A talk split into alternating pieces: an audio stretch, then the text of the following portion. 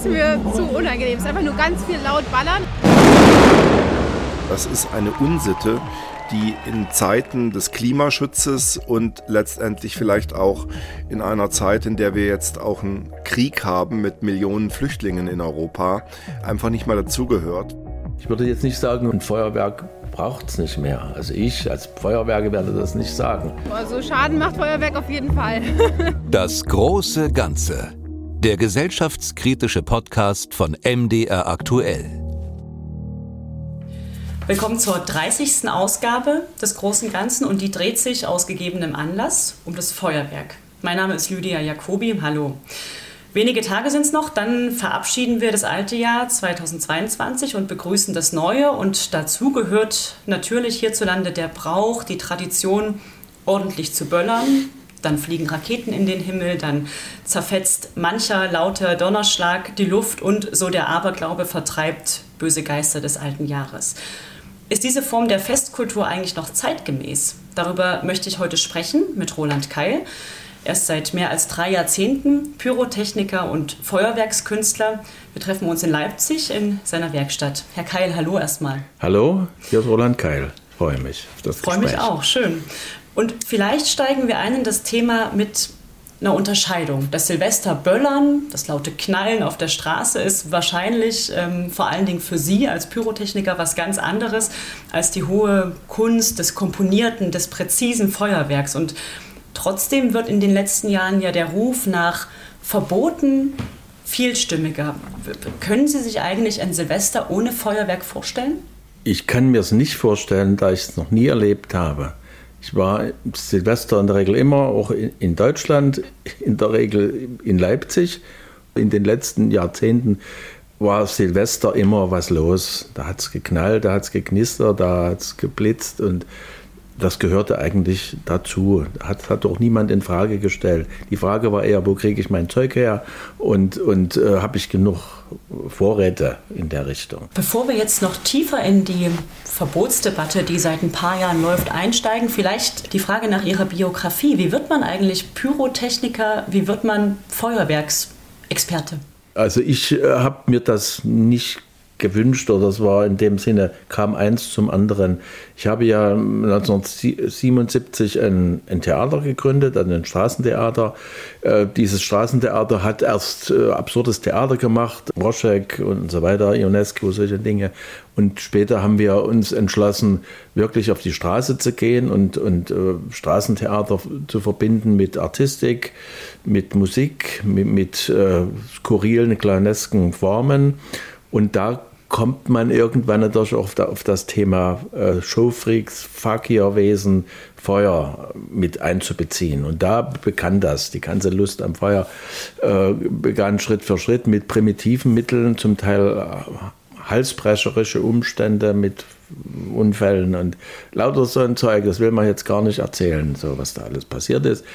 Und daraus hat sich aber auch dann eine gewisse Professionalität entwickelt. Dort hat man nach Möglichkeiten gesucht, sicherer gute Effekte zu produzieren und, und so weiter. Und da kam eins zum anderen und irgendwann äh, kam ich in Verbindung mit dem großen Leipziger Entertainer Paul Fröhlich, der äh, in der DDR, äh, in der NVA gedient hat als Hauptmann der Panzertruppen und, und der war äh, Feuerwerker geworden irgendwann nach seiner Ausmusterung oder seiner Ab Abdankung.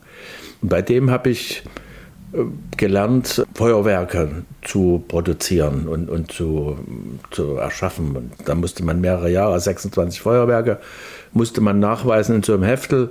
Und, und das hat schon eine Weile gedauert, ehe sie die absolviert hatten. Und da habe ich das von der Pike auf gelernt bei diesem etwas militärisch orientierten Kollegen, der dann zum Theater aus dem Hut mitgehörte und irgendwann haben wir also in unseren Shows dann auch pyrotechnische Gegenstände verwendet und so weiter. Das war ja dann auch eine, eine neue Zeit, die Zeit des großen Staunens, sage ich mal so, auf allen Ebenen.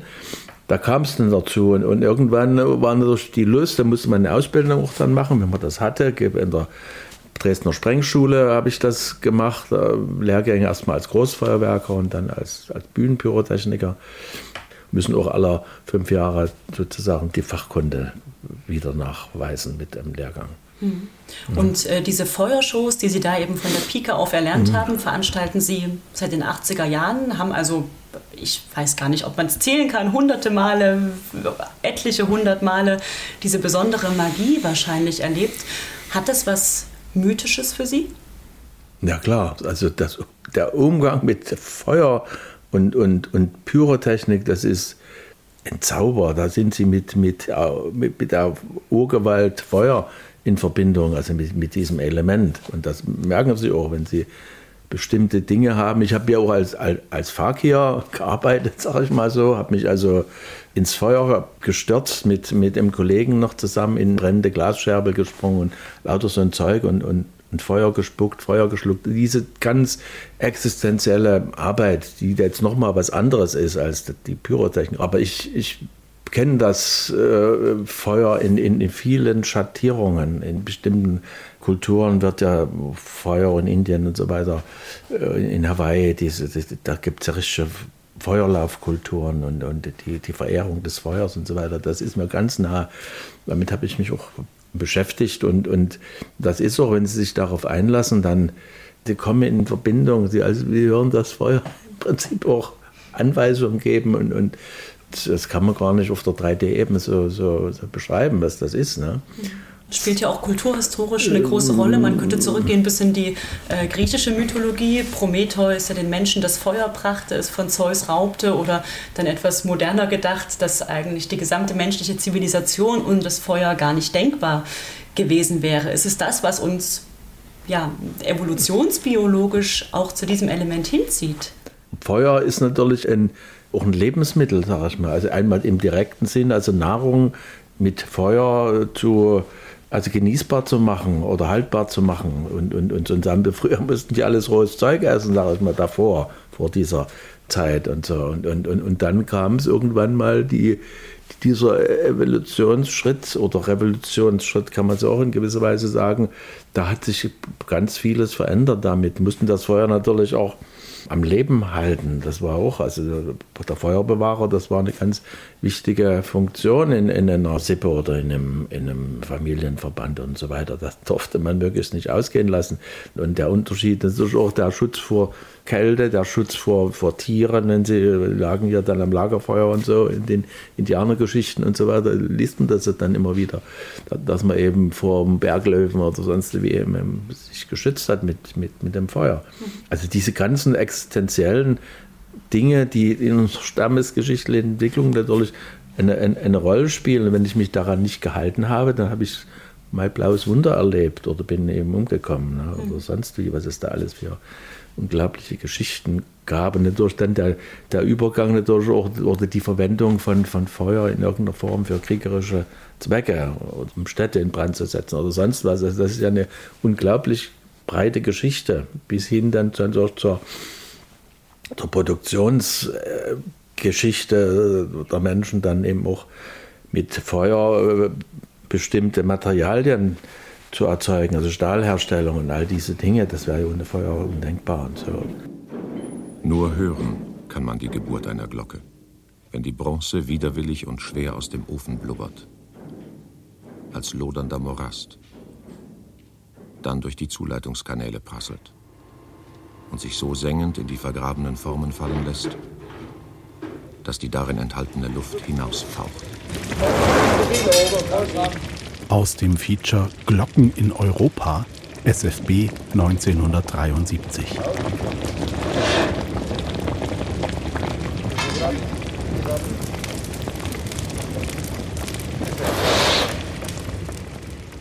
Ich hatte in der Vorrecherche ähm, gefunden, ein Zitat oder äh, Textstellen äh, in der ästhetischen Theorie von äh, Theodor W. Adorno, Philosoph, ja. Sozialwissenschaftler, der sich auch in seiner Auseinandersetzung mit Kunst, mit dem Feuerwerk beschäftigt hat und meinte, das wäre eigentlich sowas wie das prototypische Kunstwerk, weil es von dieser Flüchtigkeit lebt, weil es ähm, ein Augenblick lang nur strahlt, dann wieder verpufft und eigentlich die vollendete Zweckferne wäre. Also sehr schöne Worte dafür gefunden. Ist es das, was vielleicht auch in Ihren Augen so mindestens ein Teil des Reizes von diesem ja, Himmelsschauspiel ausmacht? Ja, ja, das ist das also voll eigentlich. Also in gewisser Weise ist es der volle Luxus, der, die volle Nutzlosigkeit, nutzlos in dem Sinne, wem nützt es überhaupt alles, ganze Leben, kann man sich auch mal fragen. Und, und das ist ja, ähm, äh, die müssen das ja auch äh, investieren, sie müssen ja Vorbereitungen treffen, sie müssen ja äh, zum Teil gigantische Summen noch in, investieren. Und das hat die, die Hochzeit des Feuerwerks war ja in der höfischen Kultur, also im, im 18. oder 17. Jahrhundert, so äh, August der Starke. Zur Vermählung seines Sohnes sind ja dort zum Beispiel Planetenfeste veranstaltet worden. Jeder Planet bekam da ein, ein Fest und, und auch ein Feuerwerk. Da sind also Landschaften entstanden, dort sind unglaubliche Vorbereitungen getroffen worden und, und das waren, es gibt ja Beschreibungen da, davon, von diesen äh, für, für, für normale Menschen nicht mehr zu, zu fassende Shows haben dort stattgefunden. das sprichwörtliche Verbrennen von Geld, wo man als vernünftiger Mensch heute sagen würde, warum? Ja, ja, warum? Weil man natürlich auch äh, zeigen wollte, wer man ist und was für ein Kunstverständnis man hat und was man auch für außergewöhnliche Darbietungen imstande war zu schaffen und auch die Leute hatte, die das konnten. Das ist ja vergleichbar mit, mit der häufischen Architektur, also eine Parallele dazu. Jeder äh, wollte ja Versailles nachahmen oder zumindest etwas hervorbringen, was dem nahe kommt. Das ist ja auch so was. Wem nützt das? Also Schlösser äh, mit, mit Hunderten oder Tausenden von Zimmern, die ja einen Aufwand auch in der Unterhaltung und, und allem brauchten. Das war eben so, diese Superlative zu schaffen. Also auch c'est moi, der Stab bin ich. Äh, Ludwig XIV. war ja die, die Grundaussage, also eine, eine, Zentralisierung der Macht auf allen Ebenen. Äh, und da hatte das, das Feuerwerk natürlich eine, eine Blüte erreicht die kann man sich gar nicht vorstellen. Und, und die Feuerwerke, die wir erleben, sind wahrscheinlich ein schwacher Abglanz von dem, was es mal gegeben hat. Und das waren Artillerieoffiziere in der Regel, die das organisiert haben. Die kannten sich aus, die wussten, wie man das macht und, und waren natürlich auch technologisch auf einem ganz hohen Stand. Bildunterschrift zu einem Stich von 1593. Der Kurfürst von Brandenburg selbst hat ungefährlich um 8 Uhr vom Erker herabgerufen. Meister Hans, wenn ich rufe oder pfeife, so lass es gehen. Da nun das Feuerwerk angangen, gab es viel Schläge, Schüsse und ausfahrende Raketlein hin und wieder in dem Schloss und fuhr sonderlich ihro fürstlichen Gnaden eines über das Haupt und waren auch andere fürstliche Personen gar nicht sicher davor. Hierzwischen wurden auch allerhand Kurzweilen mit brennenden Rennstangen, Säbeln, Pausianen, Tartschen und feurigen Mühlwerk getrieben. Als nun diese Kurzweil fast eine ganze Stunde gewähret, hat man auch die 15 morschene Stücklein mit solchern Gewalt abgehen lassen, dass der Erdboden davon erzittert, viel Fenster im Schloss zersprungen und der Schnee von den Dächern herabgefallen, also dass die Heerpauker und Trompeter so am obersten Erker stunden, ihr Amt vor dem Schnee nicht wohl verrichten konnten. Doch ist durch Gottes Gnaden alles ohne Schaden und mit sonderliche Kurzweil allenthalben abgegangen. Lassen Sie uns jetzt mal auf die aktuellen Debatten kommen, die seit ein paar Jahren laufen. Die Frage nach ähm, Verbot, nach der Nutzung von äh, Feuerwerkstechnik. Das wurde befeuert durch die Corona-Pandemie. Da war der Verkauf äh, von Feuerwerkskörpern verboten. Und das hat die Branche ja aber auch sehr schwer getroffen. Also das Beispiel aus Sachsen, das Weco-Werk in Freiberg, ein sehr traditionsreicher Standort eigentlich, geschlossen aufgrund von Absatzschwierigkeiten. Wie beobachten Sie diese Entwicklung denn? Ich beobachte diese Entwicklung mit Trauer, sage ich mal so. Das ist Wissen, was hier verloren geht. Das sind Menschen, die ihre Erfahrungen plötzlich nicht mehr anwenden können, unterbringen können. Existenzen, die dort auch in, in Schieflage kommen oder die einfach ihre Arbeit verlieren und erstmal nicht wissen, was sie machen sollen. Also da sind ja auch äh, Menschen, die ihr Leben lang dort gearbeitet haben, genau wussten, was sie machen. Vieles brauchte handwerkliche Fähigkeiten und, und ein genaues Verständnis für Details und, und, und auch dieses Gespür damit umzugehen. Und es ja. sind ja nicht bloß die Hersteller, sondern auch die Anwender, die professionellen Anwender von Pyrotechnik, die in der letzten Zeit arg in Bedrängnis geraten sind. Also Beispiel äh, das Hamburger äh, Fest Alster in Flammen ist ausgefallen. Findet da gerade sowas wie ein Kahlschlag in der Branche statt? Also die Branche, die, äh, die wird sich natürlich auch zu helfen wissen, sage ich mal.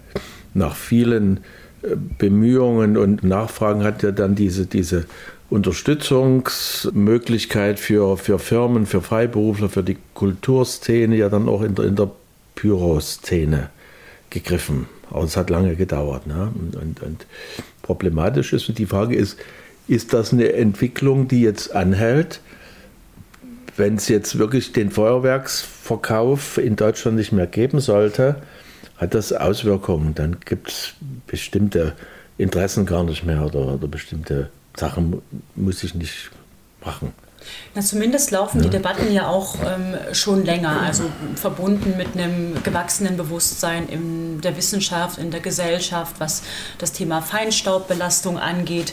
Ähm, das fiel dann zusammen mit dem Riesenthema Klimawandel, Fridays for Future kam auf und dann die Frage, naja, wenn man nicht mehr mit Öl heizen darf oder mit Kohle und nicht mehr Auto fahren soll oder ich sag mal zumindest nicht mehr so viel, ähm, kann es dann eigentlich noch richtig sein, ja, aus purem Spaß äh, Pyrotechnik zu verbrennen und den Staub in die Atmosphäre zu blasen? Naja, das, das ist die Frage, ist schon berechtigt. Das muss man sagen. Da geht es um, äh, sind ja verschiedene Aspekte. Geht es einmal um, um den Feinstaub, es, es geht um, um den Lärm, es geht um das, um das Tierwohl. Das ist auch ein großer Aspekt von, von, von Tierschützern, die sagen, jedes Jahr kriegen unsere Haustiere eine Krise zu einer bestimmten Zeit oder das geht ja dann, das knallt ja dann ein paar Tage und, und, und da kommt ja noch die, die Dinge dazu. Einmal die legalen Sortimente aus deutschem Handel sozusagen und, und der sogenannte Polenböller, ja, also die, wo ganz andere äh, Ersatzmengen dort verbaut werden und, und wo man zum Teil denkt, hier handelt es sich um kriegerische Momente, das klingt wie Handgranaten-Explosionen oder sowas. Also das kommt ja nochmal dazu. Also es hat ja auch in den letzten zwei Silvesternächten ja Feuerwerk gegeben. Da kann man sich ja fragen, wo kam das her? Wenn es hier nicht verkauft wurde, hatte das natürlich mancher noch gelagert. Im, im Keller, in der Garage irgendwo. Und, und, oder hat sich woanders geholt. Das hat man ja auch in, in, in Medien verfolgen können, da Grenzkontrollen oder in Grenznähe äh, Verkaufsaktionen in, in Tschechien, in Polen, wo sich die, die deutschen Verbraucher sozusagen eingedeckt haben und das dann mitgebracht haben. Zum Teil wurde es eben bei Grenzkontrollen gefunden, zum Teil aber eben auch nicht. Und das kam dann hier an. Und, und das ist zum Teil ja also nicht zugelassen, ist nicht äh, geprüft und, und, und demzufolge mit dem großen Risiko auch behaftet. Ne? Also Wie sehr bedenken Sie das denn als Feuerwerkskünstler, als Pyrotechniker, die Themen Feinstaubbelastung und Klimafragen und auch Tierwohl? Also das ist ja so ein ganz wichtiger Aspekt. Gab es vor kurzem eine Studie von der Max-Planck-Gesellschaft von Forschenden, die sagen, dass das äh, dauerhaft auch ähm, zu Schäden, zu Folgen für Wildvögel führt und ähm, Ihnen ist es ja, soweit ich weiß, ähm, ganz wichtig, die Elemente der Natur zusammenzudenken mit ähm, der Feuerwerkskunst. Das muss ja schmerzen zu sehen oder zu erfahren, welche negativen Konsequenzen das auch hat. Das ist sicher eine ganz äh, wichtige Frage. Da muss man aber unterscheiden, reden wir jetzt über Silvester, wo es einfach dann auf die Stunde ankommt, egal was dann ist, oder reden wir über, über ein, ein, ein Feuerwerk, was ich jetzt als professioneller Feuerwerker an einem bestimmten Platz in einer bestimmten Zeit abbrennen will oder vorbereite und, und dann realisieren möchte. Und dort muss ich ja ein Genehmigungsverfahren durchlaufen. Also ich muss das beantragen sozusagen oder an, anzeigen und dann wird geprüft, wo findet das statt. Da gibt es grundsätzlich also die nicht in, in der Nähe von, von Altenheimen, von Kirchen, von Krankenhäusern, von Bahnlinien. Das ist ja eh schon ausgeschlossen. Da gibt es ja also Mindestabstände oder grundsätzliche Ausschlussgründe, dass man es gar nicht machen darf. Ähm, das muss man jetzt ein bisschen unterscheiden. Also da, äh, da habe ich schon also im Gesetz bestimmte restriktive Umstände. Ich kann nicht überall alles machen. So. Mhm. So, und, und die Deutsche Umwelthilfe, die bemüht sich natürlich um, um eine Änderung des Sprengstoffgesetzes, wo diese Verordnungen entsprechend ähm, verankert sind. So, und, und da geht es schon darum, also dieses, wie es auch genannt wird, dieses archaische Feuerwerkserlebnis, ist das noch zeitgemäß? Die, die grundsätzliche Frage wird da gestellt. Kann man nicht auch ins neue Jahr gehen mit anderen Möglichkeiten, mit heiteren Mitteln, die jetzt keinen Müll erzeugen, kommt ja auch dazu, also die Tonnen Müll, die dann auf den Straßen rumliegen, was mich auch ärgert, sage ich mal so wenn wir das sehen, was eben durch die Pyrotechnik an Schaden verursacht wird, auch an Müll in den Städten. Das sieht ja jeder Bürger, wenn er nach ähm, Silvester auf die Straße tritt. Ich glaube, nie im Jahr ist die Stadt so schmutzig. Jürgen Resch, Geschäftsführer der Deutschen Umwelthilfe 2022. Und äh, mit Verlaub, auch nie im Jahr gibt es so viele kleinere Brände und Noteinsätze von Polizei und Feuerwehr wie zum Jahreswechsel, dass das für uns einfach die Argumente sind, die die Menschen auch sehen und dazu führen, dass eine deutliche Mehrheit sagt, wir möchten keine privaten Silvesterfeuerwerke mehr haben. Sie sprechen vom ähm, archaischen Ritual oder besser gesagt, die Deutsche Umwelthilfe spricht davon. Sie ja. haben es äh, zitiert. Steckt auch in der Lust am Feuerwerk auch so eine ja, Kess gefragt, eine gewisse Infantilität, eine ähm, Kindlichkeit, also Stichwort die kindliche Freude am Lagerfeuer, das zu beobachten, äh, da drin so ein bisschen zu zündeln. Steckt das auch noch in der Feuerwerkskunst? Sicher steckt das drin. Also die Lust, äh, plötzlich in, in, sich mit dem im Element zu verbinden, das auch in der Hand zu haben und das aber auch, das heißt äh, entfernen, zünden Sie und entfernen Sie sich. Äh, schnell. So heißt es auch die Anweisung auf den, auf den Effekten. Das ist immer wieder ähnlich. Die haben auch also Mindestabstände einzuhalten und so weiter. Na klar. Also man, man initiiert das, ist derjenige, der das entscheidet. Jetzt zünde ich das Ding. So, und dann entferne ich mich und dann staune ich und freue mich, was da passiert. So, und, und zum Teil, wenn ich kein Profi bin, weiß ich ja gar nicht, was da alles noch passiert. Also neue Effekte. Es gab ja Weco, der, der Marktführer, hatte ja äh, den Werbespruch zünden wie die Profis. Ne? Das heißt, das war ja, muss man ja auch mal dazu sagen, es geht ja auch um marktstrategische Fragen, also Geld zu verdienen damit natürlich auch. Wir sind in einer kapitalistischen Gesellschaft, da geht es natürlich um, um Gewinn machen und möglichst viel. So, und, und, und die Leute auch ranzuführen. Das gibt ja Satzmengen, wo dann, also die, die Feuerwerke sind ja klassifiziert. Der Gesetzgeber hat bestimmte Satzmengen, also Anteile Schwarzpulver zum Beispiel, in einem Effekt ähm, vorgegeben. Und, und, das wird ja zum Teil nicht ausgeschöpft. Da hat man die Satzmengen dann so weit ausgeschöpft, auch im, im Silvesterfeuerwerk, wie es eben noch ging. Und hat da, dann die, die, die Namen auch mit, mit reißerischen Namen alle versehen, hat auch Zündgeräte angeboten, hat Verbundfeuerwerke angeboten, also zünden wie die Profis. Das muss man mal dazu sagen. Das ist natürlich auch eine Verlockung und, und, und das ist auch eine, ein appetitanregender Vorgang, dass du jetzt, ach, das holen wir uns mal und das, die Bar investieren wir mal und so. Ne? Das kostet doch dann auch einiges. Aus diesem ähm, Aspekt heraus äh, des kapitalistischen Gewinnstrebens, sage ich mal, wurde das immer mehr ausgereizt und hat natürlich dann auch Folgen. Das hat natürlich dann auch Auswirkungen. Die Effekte, die können Sie zum Teil nicht mehr unterscheiden von einem professionellen Feuerwerk. Ne? So, und, und, und dort kommen natürlich auch die, die, die Fragen, dann wird auch berechtigt, es machen Amateure, die zum Teil alkoholisiert sind, die äh, sich zum Teil überhaupt nicht um, um Sicherheitsaspekte, um Abstände, Meter und so weiter und fragen, Wind, äh, all diese Dinge in Richtung, äh, gibt etliches an Themen, was man dann merkt, wenn eben Unfälle passieren. Mhm. Raketen in irgendwelche Balkone reinpfeifen oder Menschen beschossen werden aus Spaß und so weiter, ohne zu bedenken, dass das zum Teil also Waffen sind, die dort verfügbar sind. Und das kommt ja durch dann die Frage, dass die Polizeigewerkschaften durch auch diese Fragen stellt in Stadien, die beschießen sich ja zum Teil auch von den Fanblöcke hin und her, was da alles schon gegeben hat. Deswegen das Plakat an Ihrer Wand. Äh, ich lese mal kurz vor für die friedliche Nutzung von Schwarzpulver. Das ist Ihnen ganz wichtig. Ja, ja. Das, ähm, also mit dem Thema Pazifismus, sage ich mal, zu verbinden oder mit ja. Gewaltfreiheit zu verbinden oder wie darf man das verstehen? Na, mit bewussten äh, Umgehen mit der Verantwortung, die ich auch habe, mit den Möglichkeiten, die sich daraus ergeben. Also eben zu zaubern, äh, für, für den Moment ein Lichtgemälde in, in den Himmel zu zeichnen und, und, und eine ganz schöne, sinnliche, lustvolle Unterhaltung zu haben. Es ist schon ein Unterschied, ob ich einen Vulkan zünde oder, oder ein, ein, ein Streichholz oder eine Wunderkerze. Das ist schon was anderes. Ne? So, und ist, ist das eine Lustfrage, das ist eine Temperamentfrage und was jemand mag, da gibt es eben einfach Unterschiede, das muss man auch mal sagen. Es müssen ja nicht alle Feuerwerke mögen.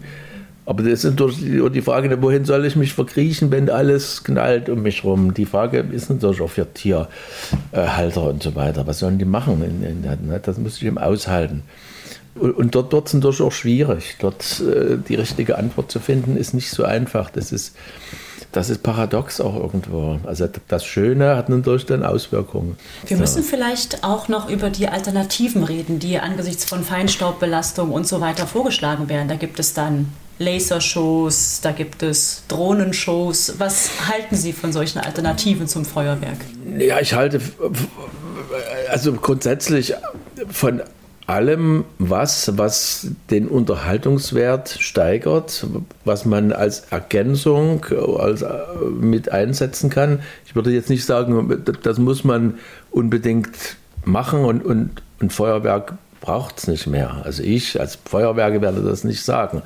Aber ich gucke mit Interesse zu alternativen Möglichkeiten, eine, eine Lichtgestaltung im weitesten Sinne vorzunehmen. Also ich muss nicht alles mit Pyrotechnik machen. Ich nicht. Ich kann mir da bestimmte Dinge vorstellen. Mach das auch, verwende auch andere Möglichkeiten noch. Es gibt natürlich, muss man dazu sagen, die Bemühung, ökologisches Feuerwerk herzustellen. Also zunehmend jetzt gerade in, in der Diskussion, äh, sage ich mal jetzt Bio-Feuerwerk gibt es einfach, dass man sich überlegt, bestimmte chemische Zusammensetzungen zu verändern, bestimmte Produkte anders zu ähm, mischen und, und andere Materialien zu verwenden. Auch das Thema natürlich jetzt, äh, dass in vielen pyrotechnischen Gegenständen Kunststoffe ver, verbaut sind, die dann rumliegen, die nicht kompostierbar sind.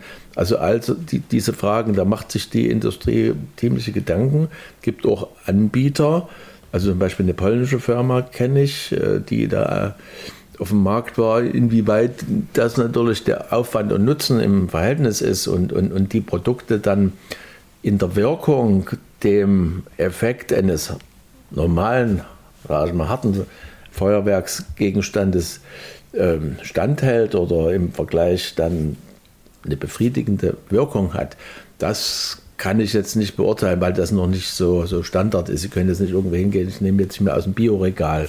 Das müssen Sie dann suchen, das müssen Sie auch irgendwo bestellen und so weiter. Also ich, ich weiß, seit langer Zeit gibt es zum Beispiel leise Feuerwerke. Also das ist so auch ein Thema, der Lärm, der verursacht wird. Sie können also für bestimmte Umstände gleich Cakeboxen heißt das ja in, unserer Sprache, also diese, diese Kisten, die, die dann eben einen anderen Knall erzeugen oder gar keinen oder nur, nur leise. Es gibt ja den Titanblitz, das ist so das Nonplusultra, da kracht das richtig wie, wie ein Artilleriegeschoss, können Sie ja Dinge, da kriegen sie schon Grausen. Das muss ich mal dazu sagen. Also mir gefällt auch nicht alles, was an, an Feuerwerk so ja, zu hören ist, vor allem. Ne? So, gerade in, in diesen Zeiten jetzt.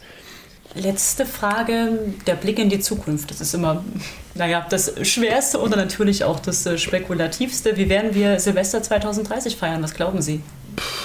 Also mich würde es freuen, wenn wir es überhaupt feiern erstmal, ne? wenn das alles gut ausgeht, was jetzt an Turbulenzen zu bemerken ist. Und ich kann mir vorstellen, dass es Feuerwerk gibt, Die Frage ist ja in, in allen Dingen äh, ein gutes Maß zu entwickeln. Also dieses Polarisieren und diese, diese Zuspitzung, das ist ja nicht die Lösung. Also in, in einer sagen wir, demokratischen, pluralistischen Gesellschaft, dann äh, wird es doch möglich sein, die verschiedenen Interessen irgendwo unter den Hut zu bekommen, dass man sagt, die, die Menschen, die Feuerwerk mögen, die haben nach wie vor die Gelegenheit, es zu machen. Auch in, in, in Städten gibt es ja schon Festlegungen, bestimmte Areale freizuhalten, bestimmte Areale sind, da ist das möglich. Und also so eine, so eine einen Konsens irgendwo zu, zu finden. Warum sollen jetzt die einen äh, den anderen un unterliegen? So, das, das würde ich jetzt nicht gut finden. Also, dass, dass man wirklich miteinander eine, eine gute Lösung findet, um, um die, die Vielfalt zu erhalten. So. Das sagt Roland Keil, Feuerwerkskünstler und Pyrotechniker aus Leipzig. Herr Keil, vielen Dank für das Gespräch. Vielen Dank auch von mir. Alles Gute. Ihnen auch, danke. Das große Ganze. Den gesellschaftskritischen Podcast von MDR Aktuell gibt es zweimal im Monat auf mdraktuell.de in der ARD Audiothek, bei YouTube und überall, wo es Podcasts gibt.